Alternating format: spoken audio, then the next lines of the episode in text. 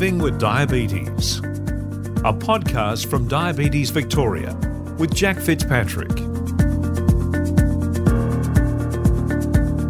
Hello, one and all. Thanks for tuning in to the official Diabetes Victoria podcast. This is a great forum for those of us impacted by diabetes, whether it be directly or indirectly, to discuss ideas, share stories, and build our diabetes community. I'm Jack Fitzpatrick, ex Melbourne and Hawthorn AFL player and current Diabetes Victoria ambassador.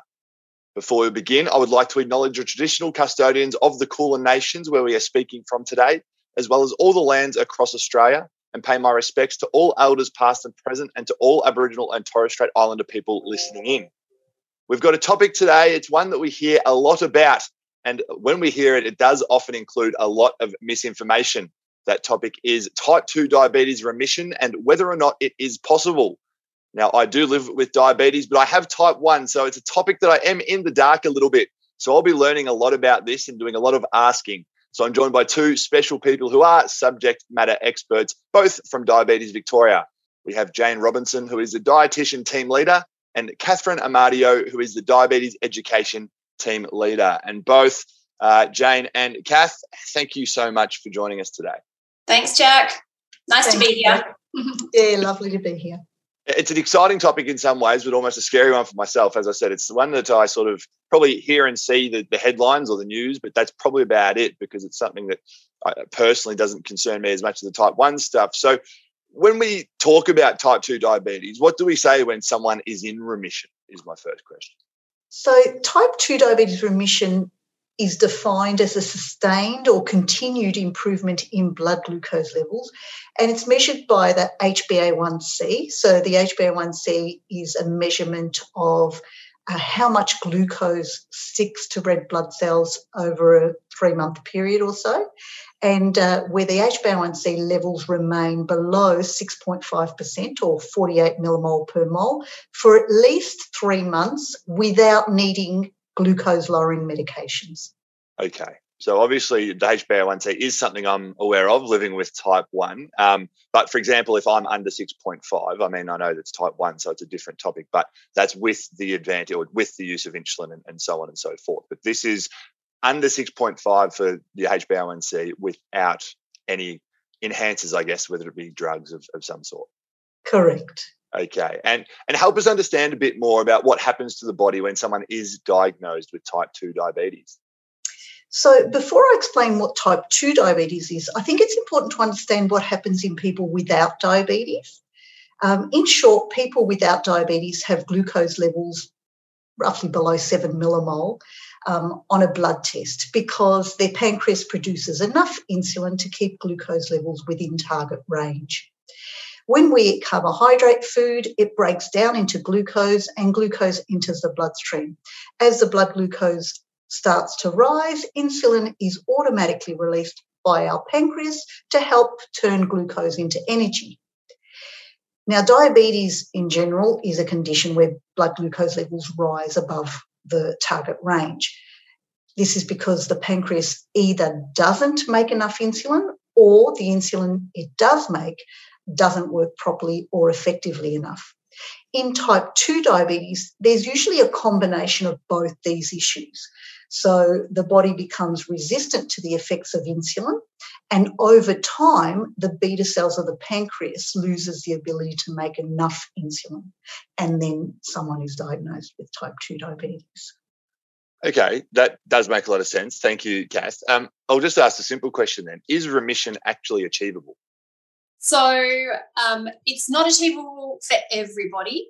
People with type 2 diabetes most likely to achieve remission include those who are overweight or very overweight and those who have lived with type 2 diabetes for less than five years. So they've been diagnosed within the last five years and they've got a lower HbA1c when they attempt remission and um, those who aren't requiring insulin therapy. Okay. Okay. So, yeah, it is, but not for everyone, is, is the simple answer. Correct. Okay. Noted. So, how can it be achieved for the people who actually can achieve it? Yeah. So, based on the evidence from clinical trials, weight loss is the main driver and predictor of remission. Um, studies have shown that sustained weight loss of 10 to 15% of body weight is required to achieve remission. Now, in an overweight person, that's you're looking at 10 kilos or more. Okay, now obviously, and this is everyone's different because we all have different shapes, sizes, body compositions, and makeup, etc. But is, is, this something obviously you need to speak with your, your diabetes care team about? Because um, obviously we all have different weights, and you know even the simple BMI isn't as simple as what it actually is. So there are different things everyone needs to be looking at separately. So rather than a simple thing or a simple equation, do we all need to be speaking to our healthcare team? Yeah, absolutely. A supportive healthcare team is um, really important because not everyone um, with type 2 diabetes um, should be attempting remission. Yeah, absolutely. So, um, why is weight loss so effective in achieving remission? Uh, so, if we look at how uh, fat is stored in the body, it's stored in two ways. You've got subcutaneous fat, which sits just under the skin, and then we've got visceral fat, which sits in and around our organs, including the pancreas. So the visceral fat is what stops the insulin from doing its job properly, also known as insulin resistance, like Kath had mentioned. And by reducing body weight and losing these fatty cells, you have the dual effect of reducing insulin resistance and enhancing insulin secretion. So, studies have shown the best ways of losing a substantial amount of weight is either through intensive dietary changes or bariatric surgery, also known as weight loss surgery. Okay, I, I, I noticed the uh, the using the word intensive and sort of uh, if, if I was right, reading that, that would be italicized, bolded, and underlined there, mm-hmm. uh, Jane. We hear about intensive diets, and, and I previously, for about 12 months, have tried a low carb, high fat diet. And I always say, when doing stuff with Diabetes Vic, and I know we never push someone to a certain diet. Once again, it all is just talking about our own experiences, and we always encourage people to speak with their diabetes care management team. But what are some of these intensive diets that you were talking about? Yeah, so um, the very low carbohydrate um, diet that you'd mentioned just then, Jack, also known as a ketogenic diet, is one of the diets that has been shown to um, be successful in, in losing a substantial amount um, of weight. Um, but there are others as well. So, so, so long as they are energy restricted and they're sustainable. So, um, the very low carbohydrate ketogenic diet restricts your carbohydrates to around about 50 grams per day. So, quite uh, a small amount of carbohydrate. Um, usually, we're looking at around 200 grams of carbs per day. So, this type of diet tends to be based on um, proteins, fats, and non starch vegetables. So that's one.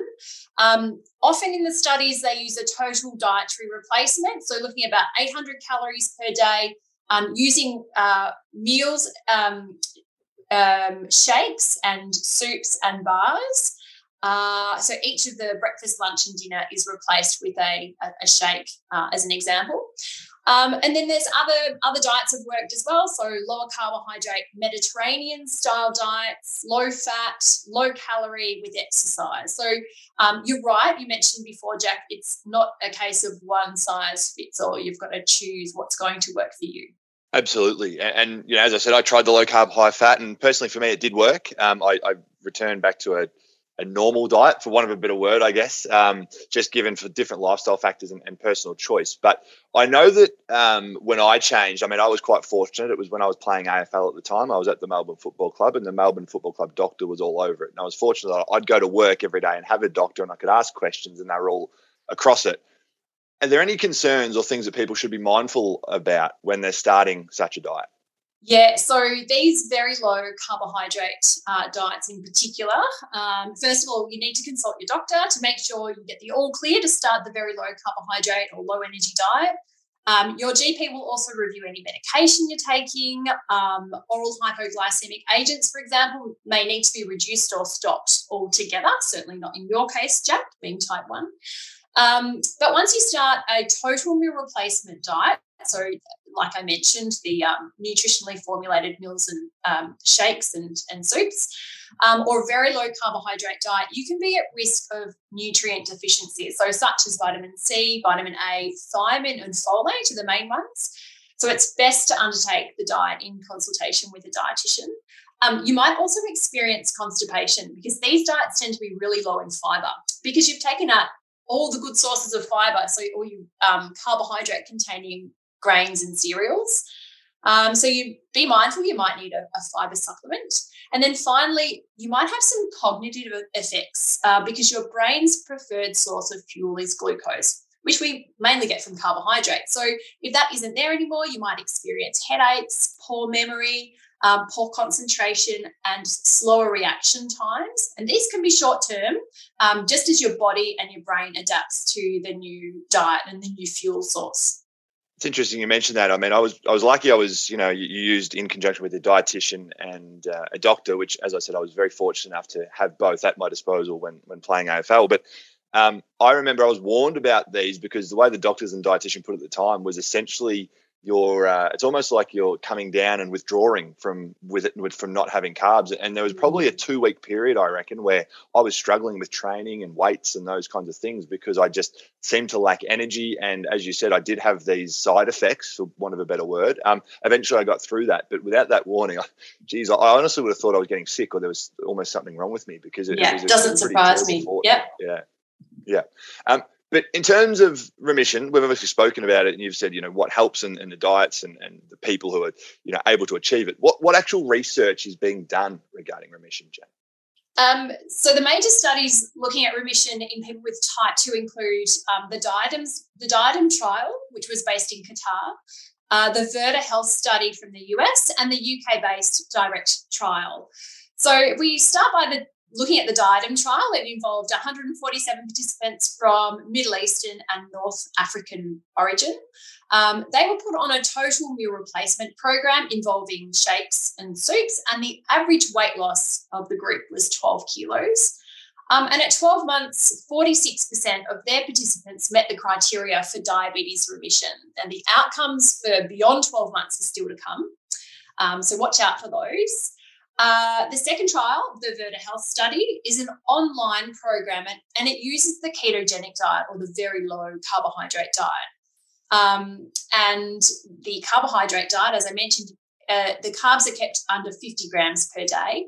There were 349 participants in this study, and their remission rate at one year was 25%, and slightly fewer in remission at two years. So about it went down to about 17%.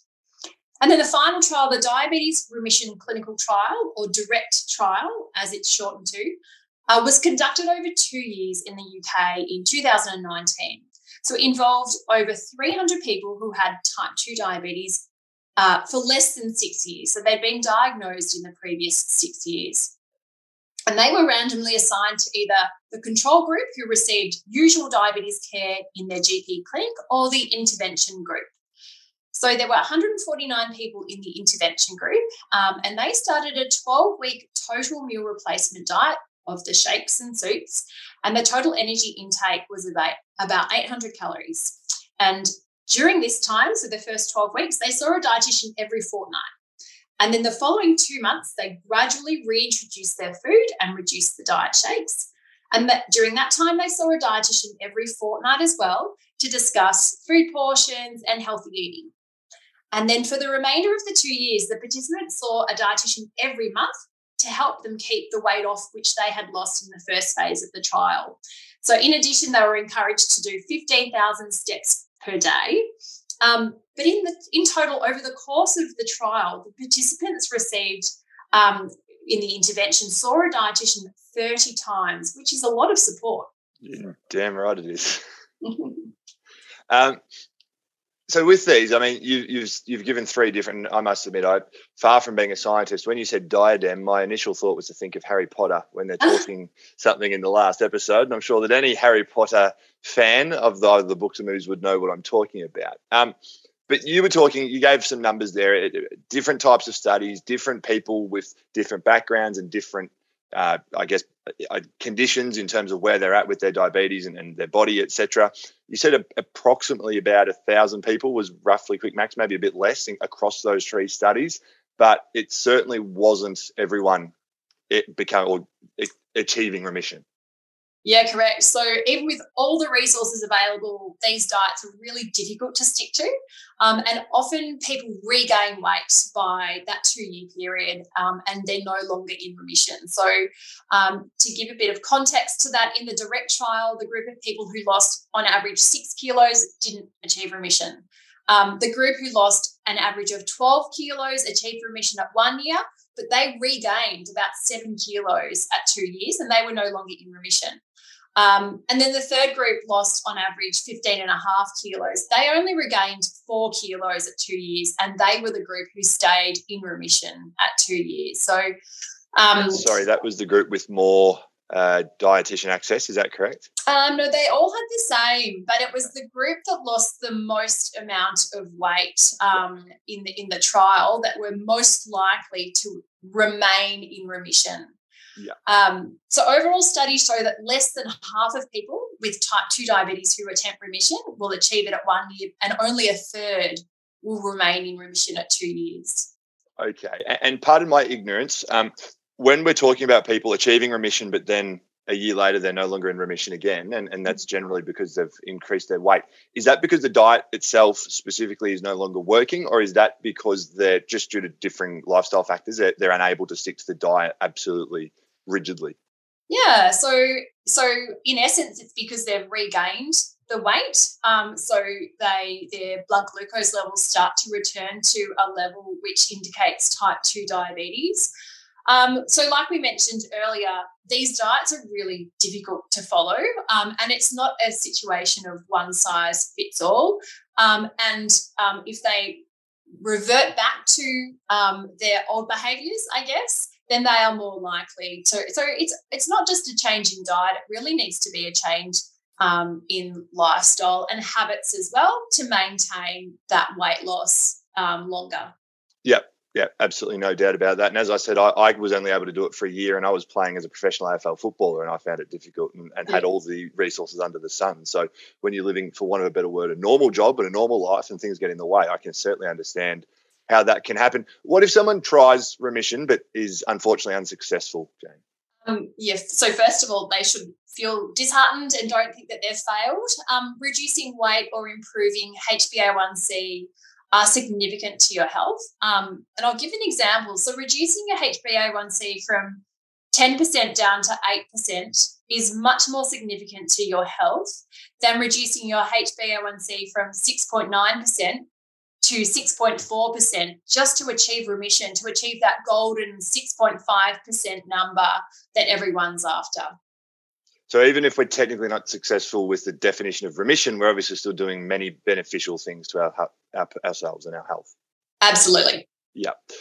And you mentioned weight loss surgery earlier as one potential option instead of diets. Is that more successful at all?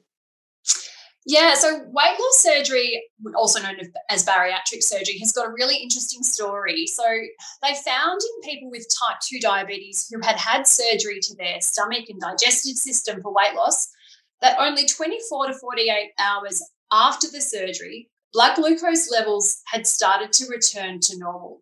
So obviously that's way too early for any weight loss to occur. Um, the exact mechanism for the remission of diabetes in these people is unclear, but it's thought to be a combination of changes to the gut hormones and also um, the overall energy restriction um, to the body. So, type 2 diabetes remission from this type of weight loss surgery has got impressive results. About 75% of people who go into remission following surgery and um, and they are able to keep their weight off, remission has been shown to last for up to 10 years. But again, if they do regain weight, they will um, they will blood glucose levels will again enter that range where they're diagnosed with type 2 and if they have the people have this this surgery and and are in remission, are they then recommended to stick to one of the diets that we sort of spoke about earlier? Is it again a number of lifestyle factors that um, so absolutely lifestyle factors. Um, and people who have had this type of surgery will um, be um, in consultation with the dietitian as to the specific diet um, that they can have, and especially the volumes, because essentially what they're doing is reducing um, the volume of food that the that the stomach can take. Yeah what about people who shouldn't attempt remission for any reason? Kath, you're probably the one to answer this. Are there any people who shouldn't attempt remission for any given reason? Yeah, there are some people for whom remission might be dangerous, um, and this would include people with kidney disease, heart disease, uh, a history of disordered eating, perhaps, pregnant women, and children. And um, for people who do want to attempt remission, you've already mentioned it, and Jane's already mentioned it, that they really need to consult with their health professionals because it is an intensive dietary um, uh, treatment, and um, and so you know they need careful management, monitoring, and support. Yeah, yeah, and as we say, it's a recurring theme, but it is true always in conjunction with your diabetes care management team. What if someone um, wants to try remission, but they don't necessarily have excess weight to lose? They might be in pretty good physical condition and these kinds of things. Can they still try it? That's a good question. Look, the recent studies that were conducted involved people achieving remission by 10 to 15 kilos or by 10 to 15%. Um, so, really, if you don't have that much weight to lose, there's nowhere to go in terms of weight loss. Um, and so, but in addition to that point, I suppose I want to mention that there are multiple risk factors for developing type 2 diabetes. Um, these include genetics, age, lifestyle factors such as you know nutrition and physical activity, and the use of some medicines like corticosteroids. Yeah. Um, there's also the role of epigenetics. So we know that, um, for example, babies born of low birth weight um, have a higher risk of developing type 2 diabetes in adulthood. Um, or uh, children uh, who are malnourished also have a higher risk of developing type 2 diabetes. So some risk factors are modifiable, and probably the weight is the most modifiable, although very challenging. Yes. Um, and and probably, as Jane already explained about the visceral fat, um, so if we can get rid of that, then we can reduce the insulin resistance, which is one of the main issues of type 2 diabetes. Another thing to keep in mind is that people who are lean may be misdiagnosed as having type 2 diabetes, um, especially if they're over a certain age or they don't require insulin diagnosis. However, these people may actually have LADA or latent autoimmune diabetes in adults, which is an autoimmune condition just like classic type 1 diabetes, just that they're probably they're more slow to progress to insulin. And uh, they usually need insulin within you know, three to six years, for example. Um, so it's important that people who are lean and diagnosed with diabetes do get tested. Uh, uh, their, their, doctors do uh, auto antibody testing to just exclude autoimmune diabetes. Yeah, very, very important. Um, now, how important is it um, if someone achieves remission to still have their health checks and their complication screenings and those kinds of things? That's something that we all asked as well. Um, it's very important that they continue to do so. Uh, there isn't enough evidence on the impact of remission um, on diabetes complication. So, everyone who is in remission should continue to get regular diabetes monitoring, um, go through their annual cycle of care checks, um, and example is, you know, your diabetes eye checks and foot checks and so on. Um, we also recommend that people who achieve remission remain registered with the National Diabetes Services Scheme or the NDSS so they can still access support and resources just like people who haven't achieved remission. Um, to look to date, um, the evidence shows that some people have a gradual return to um, to uh, type 2 diabetes. Um, so uh, the other thing is that often by the time someone is diagnosed with type 2 diabetes, they've had years of insulin resistance. And so there may already be some uh, changes um, to uh, their microvascular um, areas, macrovascular, and so on. So it really is important that we keep up with the health checks. And with those stats that you just mentioned, is that exactly why the experts or the, you know the people in the field don't like to use the terms cured or reversed? Because I guess it, it's not necessarily permanent. Yeah, it may not be permanent. That's right. We don't have enough evidence, although the recent studies have shown that progression of type 2 diabetes can be stopped or slowed. Um, it, it, remission still seems to be the best term and strikes the best balance because the underlying metabolic defects of type 2 diabetes may still be there. Yeah, absolutely. So if someone's listening, uh, living with type 2 right now, and either they've heard this podcast and they're excited about it, or they've read things in the news, or sorry, read it in the paper, or heard it on the news, or, or whatever it might be, and they want to attempt remission, um, where should they start?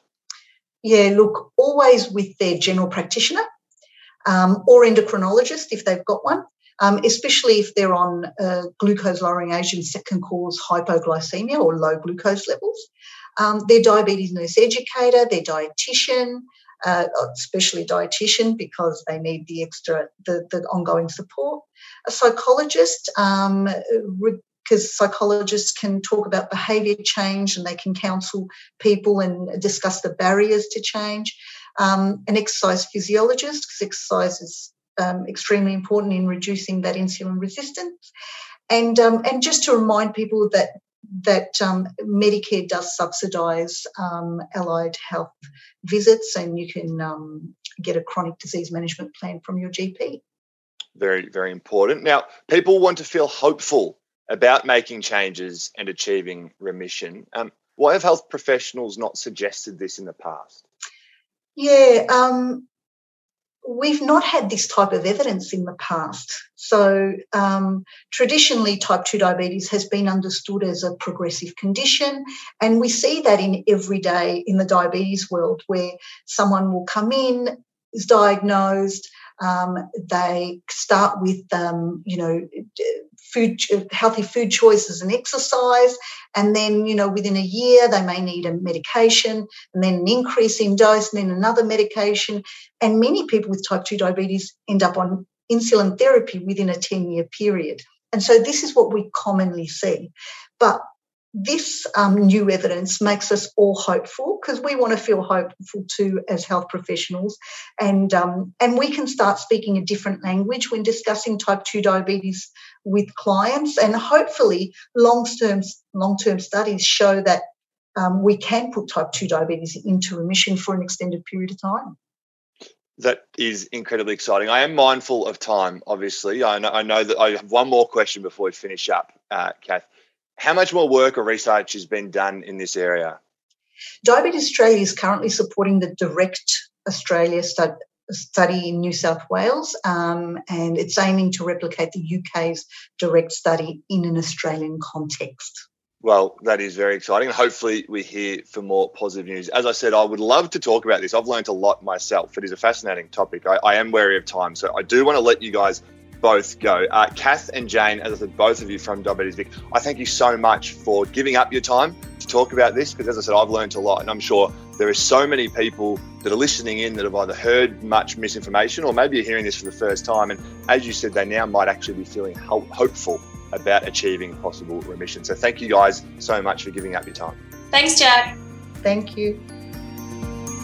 Thanks for listening. Hope you enjoyed the program. If you'd like to contact us, it's very easy simply send an email to podcasts at diabetesvic.org.au. Or, of course, all the information you'll need is on the website diabetesvic.org.au.